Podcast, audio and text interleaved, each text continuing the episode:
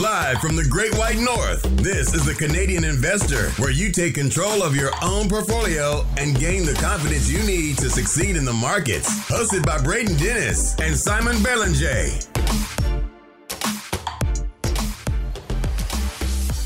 The Canadian Investor Podcast. My name is Braden Dennis, as always joined by the legendary Simon Belanger. Today is June 21st, the longest day of the year, which is a great thing. Simone, you can't really see right now, but this sound attenuation setup I just put up, it looks like I built like a fort around my office. You know, like when you're a kid, you have like a sleepover and you're like 10 years old and you build a fort. That's what I got going on right now. You should move into the staging business for home sales in Toronto. Dude, if they saw this, I don't think I would sell any homes. Speaking of that, we're going to talk about home sales. See that? Wow, look at that segue, Simon. We were getting professional at this. We got a news roundup for you today. We're talking interest rate hikes, some layoffs in Canada we've seen in the financial sector. We're going to talk about some earnings from some companies that are giving us something to talk about. And let's get into it. And I mentioned home sales too, so let's do it. Simon, the U.S. Fed made some moves. This was, I guess, last week, but here we are. Yeah, so the news came out that the Fed increased its interest rates by 75 basis points. So basis points would just mean 0.75%, which is quite a large increase. And you heard it here first because we recorded the day before and I was saying that sounded like the Fed would do. Of course, most analysts and professionals were saying that it would be the case after the inflation print came out. So the Consumer Price Index, or CPI, came out at 8.6% for May, which was actually quite higher than expected. And the markets went down sharply after the Fed announcement, and they were flat on Friday. So the markets are nervous about the economy and where it's going. After the rate hike, Fed Chairman Jerome Powell said that their number one priority was to get inflation under control. It's hard to disagree with that, but by doing so, the markets are nervous that those rate hikes will cause a recession. You don't have to look too far for that kind of approach. If we look back in the 1980s, that's what the Fed did, and they did inflict a lot of economic pain, but they did get inflation in check eventually. I don't know if they'll go to that extent in terms of what they're going to do, but they might have to if they really want to get it under control. And for those who are a bit newer to the show and investing in general, when central banks increase interest rate, it makes the cost of borrowing more expensive for businesses and individuals as well. So that typically will mean less spending, which in turn will lead to a slowdown in the economy. It may not lead to a recession, the true definition of it or not, but it will probably lower the growth rate at the very least. Yeah. I mean, when it was coming, this was a pretty aggressive hike and you were on the money with your little prediction there that you had when we were recording. Do you mind for the listeners, like obviously you and I know what it is, but we met some of the wonderful people who listen to this show in person for some drinks and a Blue Jays game this past weekend. And one of the questions from the group was, what does it officially mean to be in a recession? Because there's this like arbitrary definition. Do you want to answer that for us? Yeah, so the official definition of a recession is two consecutive quarters of GDP contraction. So GDP is the gross domestic product. It's essentially the sum of all transactions, services, and goods that happen in the economy during a quarter. If you have two quarters where it goes down, you're officially in recession. A couple issues there. The first one is we always know after the fact. Yeah. Very lagging, trailing indicator. Exactly. So we could very well be in a recession right now and not know until a couple months from now. We don't really know. The other issue, too, is the growth is always calculated based on the output of the economy. So it's not adjusted in terms of inflation. So you can make a case that even if we're not in a recession, say our GDP is growing at 1 or 2% right now, in terms of the quarters, while we're still behind of what it would be if... It's not real GDP growth. Exactly. So when you factor in inflation and the cost of everything going up, you can make a case that even if it's growing at a rate of 1%, we're actually in a recession in real terms. So that's why I personally take those metrics with a big grain of salt. Yeah, and it's a reminder that if you are a long-term investor, you will face recessions. Not just as an investor, just as a person. Yeah. In the economy, you will face recessions. It is normal expansion and contraction of the economy, yet everyone is shocked when it happens. They're like, oh my God, look at my portfolio. But you signed up for this, right? This is part of table stakes. Okay, one more section from here, because I saw you put this in the notes, and I think it is noteworthy news, especially given this crowd of the people who are listening to this podcast. What's going on with these platforms? I mean, we've seen absolute destruction. I saw a hilarious tweet, by the way, which was like a play on all the remote jobs. I think I was telling you about this on Saturday when I saw you when you were here in Toronto, was someone made me a good chuckle. They said, oh, damn, I got fired from all three of my remote Coinbase jobs today. Yeah, I remember that. Yeah. That is hilarious. But what's going on with these platforms, both on the equity side and the Coinbase crypto side? Things are up for a shakeup right now.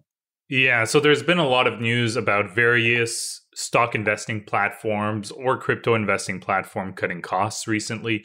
There's been some recent examples with Robinhood starting in April. They laid off approximately 9% of their workforce. Then we saw in the last couple of weeks, Wealthsimple announcing that it was cutting 13% of its staff amidst market volatility. Coinbase is also laying off 18% of its workforce due to crypto winter. For those who are not familiar with crypto, crypto winter is just a term that's widely used in the crypto space whenever there's a bear market. And in the crypto space, bear markets are usually pretty significant. So that's why they're using crypto winter.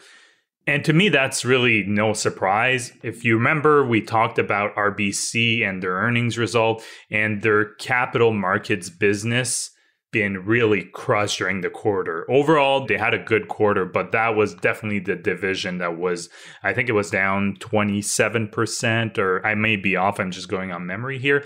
But that was an indicator, in my opinion, that was going to happen in the near future. And this is simply just a symptom of the current bear market that we're experiencing in both stocks and crypto. As markets pull back, trading usually follows suit. It's easy to make money trading stocks when the markets are going up, but when things start going down, it gets a lot tougher, especially if you're not an experienced trader. And here I'm thinking about people that started trading when the pandemic started, because they've only known number go up for a pretty extended period of time. And they were most likely just trading based on being bullish on whether it was crypto, whether it was stock, probably also using leverage. I'm sure there's a lot of traders that were not experienced, got wiped out, or lost a big part of their portfolio because they were using leverage. There's other reasons why we don't trade, but this is clearly one of them. By investing and not trading, we don't have to worry about selling when the markets are in a bear market, because our end game is years, if not decades down the line. And I know there's going to be some experienced traders that will do well, because there are ways to bet against the market, but I think those are few and far between. And you also have to factor in the extra cost of taxes that will be especially high when you're trading. Yeah. And again, I think we've talked about this. I know you and I have talked about this, at least privately, and it's a good time to talk about this now, which was, I don't mean to pick on Wealthsimple, but let's look at any of these brokerages, okay? Actually, let's look at Wealthsimple as an example. Okay, so Wealthsimple, as I knew it, as I recall it, was a robo-advisor, right?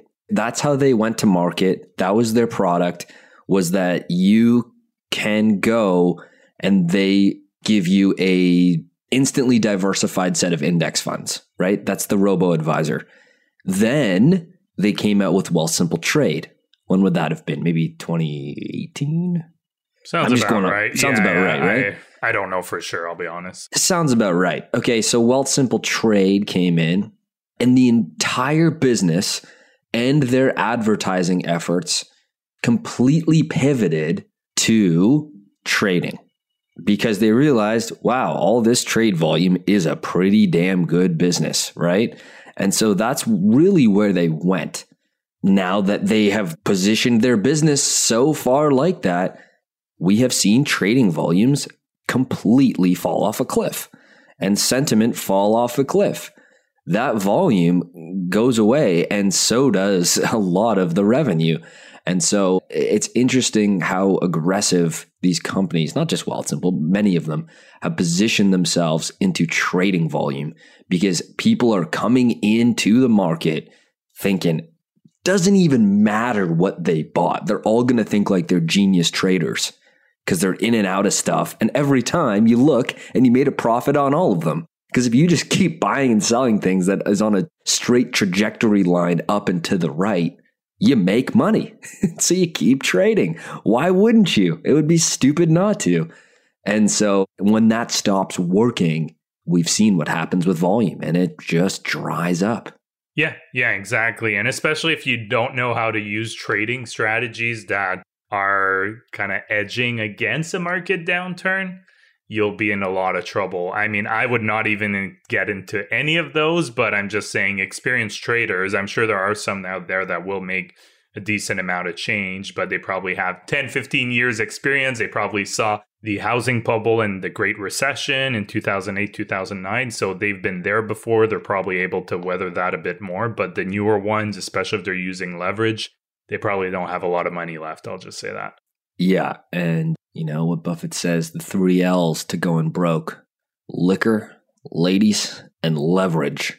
And if you were levered up, oh boy, you can really get destroyed. Okay, let's talk about earnings. Adobe. So we were, like, another thing we were speaking, so much to talk about because we just saw each other in person. Adobe and Dollarama have 48 quarters. We decided that because, you know, last episode that Adobe has 48 quarters a year. And so does Dollarama, because we never miss them, because they always report in the most bare bones of the earnings calendar. No other company is reporting right now, and they give us something to talk about. All right, Adobe, where do we start? Okay, let's start with the bad, and you're going to see why I do this, okay? Let's start with the bad. The stock is getting hammered. It's already off a really beaten up price. The drawdown across tech has been prevalent across the board, as you know, and so Adobe is no different to that. Now, the reason for that is mostly guidance. And just by the way, on revenue guidance, they set out for the quarter they just completed for Q2. They beat it slightly, so there you go. Now, they very slightly reduced full year guidance on ARR, subscriptions, and top line, but if you look at this, they just very recently decided to cease all new sales in Russia and Belarus, which are not like gigantic markets for them, but they're not zeros. And if you net it, the guidance really makes up for that. I saw something that you could actually argue they raised guidance net of Russia and Belarus, yet that's not the headline. Of course not. It's they lowered guidance. So that's the bad. And I don't think it's that bad, which leads me to the good. They had a fantastic quarter. As they usually do, they report record revenue after record revenue on the top line, record subscription customers, record ARR. And when I say ARR, I just mean annual recurring revenue. So MRR is monthly recurring revenue. That's how I describe my business, stratosphere.io. When someone asks me, like, you know, what's your traction? I say monthly recurring revenue, MRR. ARR is just the annual version of that. Revenues for the quarter were $4.4 billion, which was up 14% from the same time last year. And they repurchased almost 2 million shares in the quarter. Okay, so let's talk about the two business segments. There's digital media, which is most of the business, and digital experience. Now, digital media is broken out into two things. And the first one being creative subscription, and the second one being document cloud. So document clouds like Adobe, Acrobat, PDF Reader, and signing stuff, that kind of like document cloud file management business. And then the digital media creative cloud segment is like Photoshop, Adobe Illustrator, Premiere Pro, InDesign, XD, so like the video, photo, the creative people who subscribe to this, right? Now, this segment as a whole, which combines the document and Creative Cloud, did $13 billion in annual recurring revenue now. Sorry, that's not what they did. They did $3.2 billion. They are now on a run rate of $13 billion annual recurring revenue. Now, most of this is the Creative Cloud. So when I talk about like Photoshop, Illustrator, Premiere Pro, those flagship products that continue to get it done year after year, this segment's now doing over $10 billion in recurring revs, which is fantastic, right? It's unbelievable. And the digital experience segment, that's the other segment, that did $1.1 billion in sales and grew 17%. So in aggregate, they did $2 billion in operating income for the quarter. Check out this graph. I know you can see it. This is a graph from stratosphere.io. We graph out the different segments so we can have Creative Cloud and Document Cloud here on this graph. Simon, I'd be hard pressed to look at a more straight line up than the growth of recurring revenue on the Creative and Document Cloud segment. It's unbelievable. I mean, that is one of the sexiest graphs you can find. Yeah, I mean, definitely. It definitely goes up. It keeps going up. It's obviously not a straight line up. It's just steady as she goes. So it's the kind of thing you want to see because it probably will stay pretty sustainable. So when I look at Adobe now, I mean, it was probably too expensive and deserved, like most of tech with recurring revenues, to get washed out a bit. I mean, they were all just trading at like kind of silly multiples, especially because some of them just are not blowing the door off growth, you know, like growing high teens percentage shouldn't really demand 35 times sales multiples, you know, and I'm not saying that's what Adobe was at, but you could find a huge basket of these cloud stocks that were there. And so it is now 50% off its November 19th peak, which is quite staggering for a large cap like this. It's, you know, 170 billion in market cap now, very sticky, very prevalent. There is increased competition from these web applications, especially on creating images for the Creative Cloud. But the numbers keep chugging on, man. They keep getting it done from that segment. And it's obviously the most important segment of the business. Yeah, and they're trading, I mean, pretty cheaply for this kind of business. I think I was looking, I think they're in the low 30s now in terms of PE, which is not something you would have seen for a company like Adobe in probably a long couple time. Of years. Yeah, exactly. Yeah, it's not some ridiculously cheap stock, but it's sure come back a lot off what it was trading at. And so that doesn't mean it's instantly a good value play or whatever, but there are a long list of high quality businesses that have really, really come back down to life in terms of valuation. And maybe this is another one that needs to get added to that list of just keep an eye on this. If it keeps getting cheaper, it might just be too easy. Yeah, no, that's right. Now, speaking of valuations going down, Canadian home sales slowed down quite a bit again in May. Do you like that segue? Yeah. Dude, we're on fire, man. The Canadian Real Estate Association, CREA, released its May 2022 figures. So on a month-over-month basis, home sales fell 8.6% in May. This represents the volume, though, not the price. Housing activity was down 21% year over year, so compared to May of last year. It may sound like a lot, but the activity last month was in line with the 10-year average. So I think it's just a reflection that it was extremely high last year. Newly listed properties went up 4.5% in May versus April, so that's good because it increases the available supply on the market. The national average home price was $711K, which was up 3.4% compared to last year, but definitely down compared to the beginning of this year. So prices are down more than 10% compared to the peaks they reached in early 2022. I was actually just on Twitter a bit earlier today, and I saw a realtor from Vancouver who posted that he just had his first listing cancellation / expiry in the last 2.5 years. And wow. Yeah. And he said, well put, actually, realtors, welcome to a bear market. Yeah, no, I think that is well put. it's the first time that people are not lining up and overbidding on houses for, you know, no inspection house they didn't even do any sort of due diligence on. And I think that we've come back to reality, which I think overall is pretty healthy. It was not in a place that made much sense just 6 months ago. No, exactly. And this might sound like good news for home buyers, but it can definitely be deceiving. Yes, it's a good thing, in my opinion, that prices are down. I mean, I own a home, so definitely it's impacting me. The value of our home is probably down a bit. But if you're buying a home, this will probably be good, but there's a big but here. The cost of financing has also gone way up during that time period and will probably keep going up as the Bank of Canada keeps increasing rates again in July and probably several more times this year as they try to get a grasp on inflation. The stress test would be like over 7% now today, right? Yeah, exactly. I think it was... If I go on memory here, I think the stress test is either like 5.75% or the rate you've been approved plus 2%. But now the rates are high enough that it's the rate that you've been approved plus 2%. So I think it is around the 7% that you're mentioning. I may be a little bit off about the 5.75. I think it's in the 5% range, the one or the other. And if you want to understand how a 1% increase in interest rate can affect the cost of your mortgage, we talked about that. I had some example a few episodes ago. So just go back a few episodes. You were ahead of the curve, man. You've been actually on fire with that recently.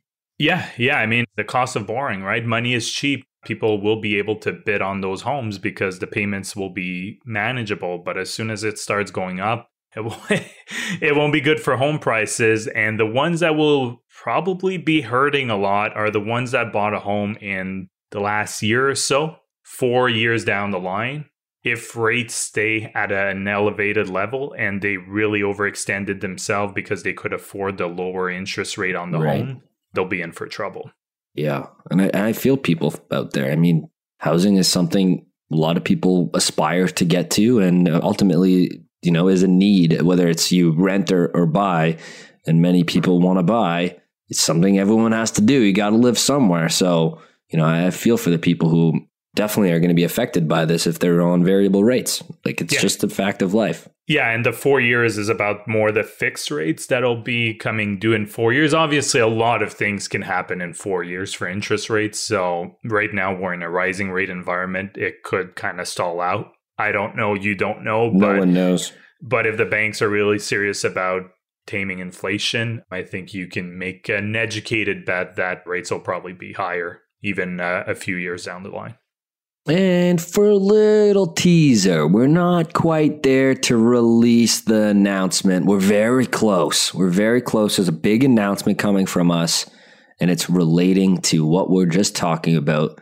You and I mean, you own your home. I am no real estate expert. We know our way around public markets. And so we're going to help in that case. In the real estate world, a big announcement is coming for the show. So stay tuned. We're very close. All right, Simon, we got some news. It's not related to the stock market, really, but I got some news. I got wind of this news today, that this country is banning the manufacturing and importation of single-use plastics by the end of the year. The single-use plastics, that's a word that's become quite commonly known, demonized in a way, single-use plastics. And so the government announced yesterday that in an effort to combat plastic waste, they will be banning single-use plastics. And so this includes the list of checkout bags, you know, when you're at the grocery store, those plastic bags that are just everywhere and they're just littered all over the place. Cutlery, I guess from like takeout, cutlery, straws. Straws is a funny one. I'll talk about that in a second. And food service ware made from or containing plastics that are hard to recycle. So I'm assuming like styrofoam and that kind of stuff, they'll have to move to a more recyclable. And so that's going to increase costs for these QSR companies. Now, this will come into effect in December 2022, and the items will be prohibited for sale as of 2023. So that's what they want to do. Now, Simone, I don't know how you feel about this, but The straws one kills me, dude. The straws, man. Straws. What, you don't like to eat cardboard? The straws one is so funny to me because, as you know, I actually do care about this stuff. I do want there to be less junk on this planet. And straws, come on, man. This was humanity's weakest effort to combat junk and climate change. Straws, man. We're so obsessed with churning out fossil fuels and treating the planet like absolute garbage. And then they're like, okay, I got an idea. No more plastic straws. Like the lowest volume, easiest to compact, tiniest little piece of plastic. I couldn't think of an idea that moves the needle less than straws. And I just laughed my ass off at this one. As for plastic bags, man, I really try not to get those. It's only if it's absolutely necessary. And I know that they've already kind of phased those out. I don't know about the grocery stores you go to, but I know most of them have already kind of said, we're not selling these anymore. And good for them. I mean, it's just so much junk. It's just landfill. Yeah. For me, it's mostly just if I'm like you, I really don't have a choice and I need a bag. Yeah. But for the most part, we have reusable ones that we'll use when we go to the grocery store. We always don't have enough when we go to Costco, but that's a different story. You know what I'll do? Too much stuff. You know what I'll do is I'll just put it back in the cart if it's just like, I don't really want to get these plastic bags. And then I'll bring the cart to my car and I'll just put it in the trunk. And then when I get home, I'll grab the bags and bag it in the back of my trunk and then bring it inside. Yeah, that works. Yeah. Mm-hmm. Like it's not really an extra step, maybe an extra 30, 40 seconds. And so that's a little hack you can do. Can I tell you about the story of my first job? Do you want to know what my first job was? Sure, go for it. I think I was 15. Yeah, my first job. I swear I was like illegal. I was like 14 or something. I was working at Sobeys, okay, up north at my cottage, and I was the bag boy, okay? So I was like this 4 foot nothing kid that came around and bagged your groceries. And so I would dish out literally thousands of these plastic bags. So I hate these plastic bags. It is rooted deep. I'm happy to see them go. They should go. You know what's funny is now I'm an expert bagger at the grocery store. Like I was trained how to do it properly, maximize efficiency, make sure the bread's never crushed. The eggs, dude, I'll never break an egg ever. Those things are going to be pristine. So that was my first job. Yeah, for me, I would say probably the first thing I started making money wasn't an official job, but when I was 14, I got an eBay account when eBay was starting. Were you slinging stuff on eBay? Yeah, I would go to kind of flea markets or garage sales, and I would buy like Céline Dion long plays, or I found once the first edition of the Silmarillion by J.R.R. Tolkien. Oh, and yeah. I sold that on eBay. I was able to buy my first mountain bike with it. That is such a hustle move, like the eBay. Yeah, 14. Resale. So everything was dial up and I had to scan on an old school scanner to put some images so people would see a picture. Yeah. I love that hustle. That is good drive to have as a kid. Very entrepreneurial. Okay, Simon, rip off the Band-Aid. We got one. We've been tracking this one quite a bit too, because it also falls in this like boring part of the earnings calendar. But this one always provides some good amount of entertainment. Yeah, exactly. So XO released their Q3 2022 earnings. For those not familiar with XO is a cannabis producer headquartered in Quebec. Zenabis Group, which is owned by XO, has filed a petition with the Quebec Superior Court for protection against the Creditors Arrangement Act. Sorry, I kind of butchered that one a little bit, but this is specific. Blame it on you're a French speaker. Blame it on that. Yeah, exactly. Easiest cop out. This is specific to Zenabis Group and does not affect XO and its other subsidiaries, although clearly this is not a good sign for XO, who has been struggling financially for quite some time now. They clearly don't have the resources to back them up if they wanted to. Zenabis was acquired by XO in February of 2021 for approximately $235 million. And we talked about that in Toronto to show how bad it's going for Exo and how bad this acquisition was. So they bought them for $235 million. The current market cap of Exo is $127 million. Oof. Yeah. And that was in February of 2021 when you could make a case that the marijuana bubble was starting to burst already. Popped. Yeah, it was long popped. Yeah. Yeah. And the CEO has, I think, made some just terrible decision. He's no longer there, but it just honestly, like, the writing was on the wall already. Why in the world you would go and make this acquisition is just beyond me.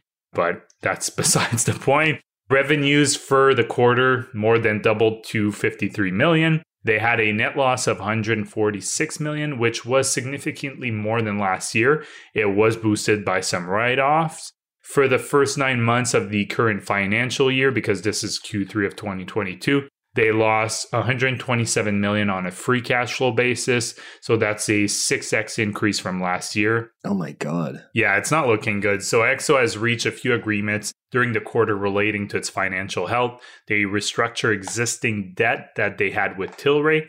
They managed to push out the maturity by 3 years and remove the equity clause, which would have been very dilutive for them. And for those who know the name a little bit or have been listening to the podcast, dilution has been the name of the game for them. They've been diluting really their shares. Are they just cannabis production? Because I know many of them also have like some retail consumer-facing brands as well. Like, what? I think they may have a little bit of retail, but mainly production. Just production, like large-scale cannabis production? Yeah, I think mostly production. I know they have a venture. I don't know if it's still in place. They had one with Molson. Okay. Yeah. But only, 53 million revs, which has doubled. So it's not like the scale is that significant yet. No, exactly. And despite this and measures to reduce production and costs, Exo is still in a very difficult position. The going concern section in the quarterly earnings was pretty bleak. There is some significant doubt that they can continue to operate for the foreseeable future because of debt obligation and continued free cash flow burn. For those not aware, whenever you see some doubts from the auditors or the company about going concerns, it just means that there is doubt that they'll be able to continue their operations if things continue at the same pace they are right now. So it's really important. It's something that should be a big red flag. If you see some wording like that, that does cast some doubt on the operations going forward, that's usually a sign, at least for me, to stay away from that business just right there, if you see that.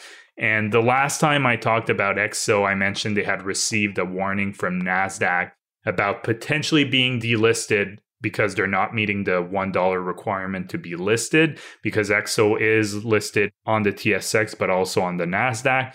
I did not see any updates recently regarding that, but it does not look good. The stock is currently trading at around 20 cents per share on the NASDAQ, and they already did a reverse split. I think it was last year, if I remember correctly. Yeah, like these companies are crazy to me. So I'm just looking here. Just from my quick search, it says that in 2021, they had almost 1,300 employees on a 50 million revenue base. Like, that is kind of crazy. Like, so many employees for the size of what they're actually doing. Shares are 20 cents on the NASDAQ. Oof. Dude, if you bought, I shouldn't laugh. This is not good. But if you bought shares in April of 2019, you've lost 99.4% of your investment. Yeah. And honestly, if you had a CEO or management that had half a brain, like that acquisition they did in February of 2021, we were talking on this podcast how the cannabis space was really not developing as a lot of people had predicted. Yet they still went out and made that acquisition, and they were already struggling. Yeah, it's not really, like it was the height of the mania 2018 vibes. Yeah. Honestly, anyways, I'm beyond word as to why they would have actually made that acquisition. But I think we've talked a lot enough about weed and marijuana. I think you have a name that you sold, what, last year? Yeah. Let's move on to Enghouse, ticker NENGH on the TSX. Oh boy. Okay, I'll make this quick. This was a mistake of mine. Well, I mean, I guess not really in terms of financially, because I sold it at the $60 mark and actually made money on it and, collected dividend. and today shares trade for less than 30. So I dodged a bullet. However, it was certainly a mistake of mine because I do not like to sell stocks. I like to hold them for a very long time. And this was one that I absolutely sold and feel pretty good about that decision for the reasons I'm going to mention, as well as we have an upcoming episode about reasons to sell. This is a perfect example as it fits in one of those categories. So they had like a list of great acquisitions that it seemed like they had a crystal ball. I was very impressed. But this is why you monitor the business. This is a big commercial for why you continue to verify the thesis. Not the verifying the price of the stock, but verifying the business and your investment thesis. So they had explosive growth in 2020 from their companies. Organic growth was through the charts. They had acquisitions in call centers, communications, video communication platforms in 2019. And if you look at that, you're like, that is quite timely, right? And so then 2020 hit and those acquisitions were growing super fast organically. And I was like, Simone, take a look at this. You know, this small acquirer is growing like 60% quarter over quarter because of these video communications platforms. Now, obviously that pulled forward a lot of growth. And now you're seeing the worst, is that five, one, two, three, four, yeah, five, the worst five-letter word in software. I had to verify that was five letters. Churn, okay? Churn is the worst word in software. Investors hate it, operators hate it, and they should in business-to-business because business-to-business software is supposed to be really sticky. When you have people canceling and moving to competitors, that means that it's really not that sticky, right? Like it's proving that it's not that sticky. Now, off that 60% revenue growth that you saw, I think that's the number it was, their top line has been declining quarter over quarter steadily since that point. And obviously that is due to churn, not good. Now, the management team is everything, and that's why I decided to deploy capital into Constellation Software instead of Enghouse, because I believe that they are a superior management team at deploying money into vertical market software companies, especially here for a TSX option in Canada. Now, the pace of acquisitions has been subpar. The management team has been unimpressive, uninspiring on the calls. Like, you know, it's a bit ridiculous. Steve Sadler, like, I don't know, man, you're not really impressing me anymore. Revenues, operating income, net income, all down. They said more competition, tough environment in Europe. Now, the bright spot is they have $230 million in cash and no debt on the balance sheet. That's the bright spot. It says that their goal here is to continue to generate cash and increase the dividend. That is their goal. It does not read anywhere that I want to see from a software roll-up of increase the pace of acquisitions over time, drive incremental ROICs. So the management team main intention is returning cash back to shareholders. I am glad I moved on and deployed into Constellation instead. Very different objectives, very different management team. And yeah, that was a good move overall. Yeah. I mean, it sounds like it. I know you talked about the name quite a bit when you owned it. I never really was attracted that much to the business, but definitely churn is not something you want to hear, but I guess the good news is they do have a net cash position. So at least they have some time to hopefully turn things around, but that does not seem to be their priority. It's not the priority. That's why it's concerning. Yeah. And now moving on to our last quick segment here, just to show how the TSX continues to outperform the S&P 500 and NASDAQ. We've talked about this probably a couple months ago, and I thought it was just a fun little idea to look back at it. It probably comes to no surprise to anyone who's been listening to the show or keeping an eye on the markets, but the TSX is only down 11%, while the S&P 500 is down 24% and the NASDAQ 33% year to date. I know the markets are up a little bit today. This was taken over the weekend, but that's pretty close. I'll go on a limb and say the TSX is still outperforming its two counterparts here. And we're clearly in bear market territory in the US and correction territory for the TSX. But for the TSX, it's pretty simple why it's been doing well. Canadian banks are down a bit, but nowhere near the broader markets. And the energy sector has been one of the best performance sectors year to date, if not the best. Those two sectors are heavily weighted in the TSX, and we talked about that in our recent ESG episode. But obviously, it's not been a great start to the year. So even if you own some bond ETFs, those are also down 10%. Pretty much everything is down at some, you know, at some level this year, regardless if it's fixed income, like the traditional 60-40 portfolio. So 60% equity, 40% bonds is also down. So whatever you're doing, you're definitely looking at some negative returns, at least so far this year, unless you're fully in energy. But it's a good reminder, I think, that, you know, it might feel like an eternity right now, but if you focus on the long term and keep dollar cost averaging, good things should happen. Obviously, by selecting either good businesses or betting on some broad-based index funds. Yeah, and there's lots of good readings on this, on how to deal with bear markets. I think The Psychology of Money by Morgan Housel is a good book. Something like that to revisit in a time like this, you know, that rational, continual reminder that this is what you should come to expect. It's part of the game. It is going to come. Bear markets happen. They're a regular part of investing. And, you know, maybe it's time to revisit some of those books. Yeah, a good one too, just to add to that, Mastering the Market Cycle by Howard Marks is also a good one to just understand a little more how those market cycles work. I've read so many Howard Marks letters, but I actually haven't read that book. It's good? Yeah, it's good. I like it. Audio or traditional reading. Does he read it? Because I know he does lots of media stuff. I don't think so. I'm trying to remember. It's been a while since I listened to it, but I don't think so. I think he talks a little bit about it, but I could be wrong. But anyways, yeah. Maybe he came out and did the audiobook, because I know he's been going on podcasts and stuff. Like you'll find him on lots of media stuff, and there's lots to learn from Howard Marks. And I remember there was one podcast that he did, and I don't know what it's called, so maybe just look it up. But he just does like an entire like hour about how to continually test your mental models and thinking you know the answer to something without cautiously challenging your own investment thesis is just like a super dangerous place to be, like thinking you know everything. And it's just really like humbling to listen to that guy. Yeah. And fun fact, everyone knows we like Brookfield. So they actually bought Oak Tree Capital, which is the, well, they got a controlling stake into it, and Marks and some other members of Oak Tree still own like a minority stake in it. But that happened in 2019. So just Brookfield doing some Brookfield things there again.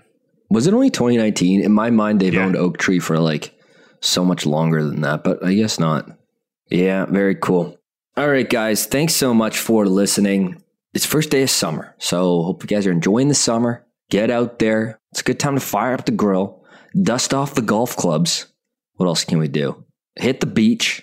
What else do we got, Simon? Well, mountain biking. You're a biker. Yeah, your dad would be happy about that. Your dad and your brother. Yeah. My dad and my brother. Yeah, you met my pops. Big podcast fan. Huge podcast fan. Yeah, it was awesome talking to him. Yeah. Love that. All right, guys. Thanks so much for listening. To support the show, JoinTCI.com. That is JoinTCI.com. Our website is TheCanadianInvestorPodcast.com. Our Twitter is @CDN_investing. And I would really appreciate if you checked out, if you have not already. I met a bunch of you last weekend. I was like, have you checked out Stratosphere? It's like, oh, I've been meaning to get to it. Dude, go to stratosphere.io. We have a new domain name, so it's even easier for you. Stratosphere.io. It's like Yahoo Finance on steroids. It's like a professional institutional terminal without the price tag. That is stratosphere.io. Go there. And use code TCI for 15% off, because the dirt and ramen pile is almost depleting. I need more dirt and ramen to continue on, Simon. It's getting tough.